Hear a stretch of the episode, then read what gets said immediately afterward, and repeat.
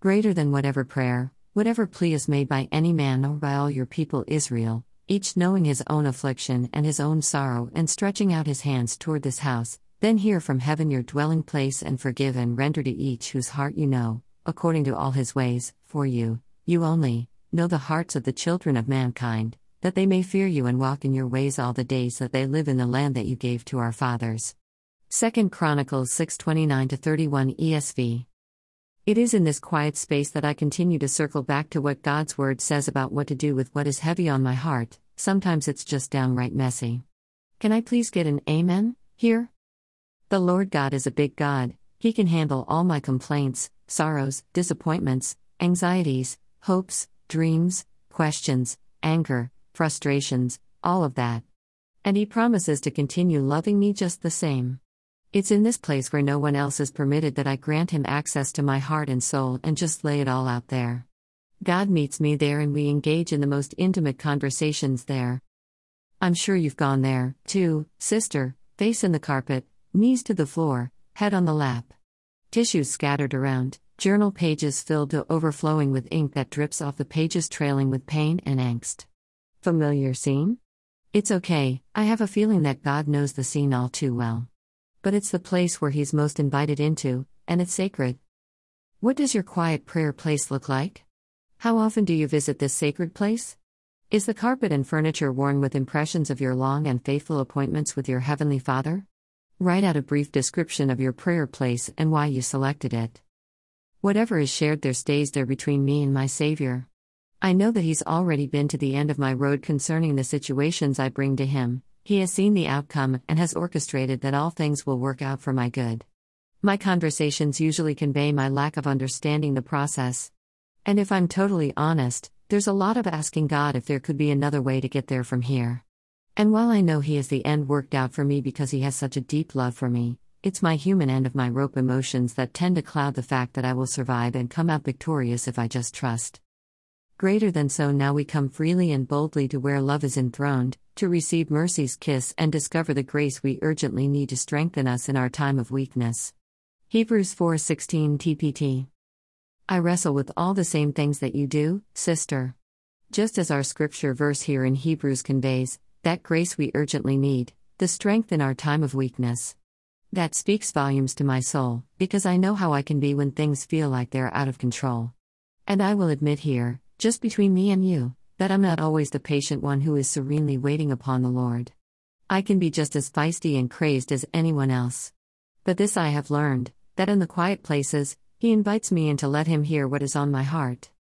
To come freely and boldly used to scare me, I thought I was somehow misunderstanding that puny me couldn't possibly have access to God Almighty.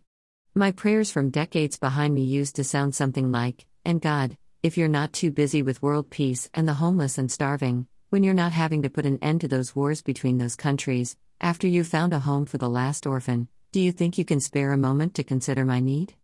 But our verse here in Hebrews says exactly that. Freely and boldly, such empowering words for someone doesn't think much of herself outside of the love of God. And yet the privilege is all mine because I am His. And if you're His daughter, girlfriend, you have this, too. Because you are His. Doesn't that just settle your soul? Greater than I will answer them before they even call to me. While they are still talking about their needs, I will go ahead and answer their prayers. Isaiah 65:24. NLT. Does this verse comfort you, sister? Sometimes I struggle getting the words out, the words that I want God to hear from my heart, the way I want to express them. This verse in the book of Isaiah reminds us that while our brains are trying to catch up with our spirit, God has already taken care of our needs. But that should never negate the necessity to commune with Him. Relationships depend on the ongoing communication, dialogue of exchange, between two persons. I have to confess, when it comes to conversations, I have a pet peeve about people who walk away in mid sentence, by mid sentence. Having been taught the importance of giving respect to the other person, I believe that it's plain rude to walk away, and please don't show your backside, while someone is actively speaking with you. All too often, when the other person walks away and casually says, Oh, keep talking, I'm still listening, I simply shut down. Anyone else? I literally shut down, mouth closed and heart now disengaged. It's like the old fashioned glass bank windows that the tellers used to close when they indicated they were going to lunch or taking a break. When the signals are blaring that someone is now physically disconnected, it's difficult for me to continue at the same intensity with the equal level of emotion. So when I get the response, Why'd you stop talking? I can't for the life of me understand why the other person is apparently clueless. But God. Greater than because you are precious in my eyes, and honored, and I love you, I give men in return for you, peoples in exchange for your life. Isaiah 43 4 ESV. He swings wide open the sanctuary to my soul and bids me to come and join him there. I can confess my sins, my deepest dreams and desires and aspirations. Those things that I'm too embarrassed to verbalize to humans because I know they won't comprehend. And he won't budge. He won't walk away. He sits with me, puts his arm around my shoulder, and lets me lean in to pour it all out. And I can take my time. Greater than in the same way, the Spirit helps us in our weakness. We do not know what we ought to pray for, but the Spirit Himself intercedes for us through wordless groans. And he who searches our hearts knows the mind of the Spirit, because the Spirit intercedes for God's people in accordance with the will of God. Romans 8:26 27 NIV. Sometimes, I just don't know where to begin or how to sort it all out in an orderly manner. And for someone like me who loves order and purpose to that order, it's crazy. Now, you top that off with the way I want to lace those words, and it's an internal disaster. There have been days where, for the lack of finding the words to come forward, I've just lifted my arms and gazed on the ceiling of my sacred place. I think of Hannah, who had gone to the temple to pray. Greater than while she continued praying in the Lord's presence, Eli watched her mouth. Hannah was praying silently, and though her lips were moving, her voice could not be heard. Eli thought she was drunk 1 Samuel 1 12 13 CSB. Hannah was worshiping her Lord and communing with him from the deepest parts of her soul. Because she had the confidence to know he was listening. I love what follows.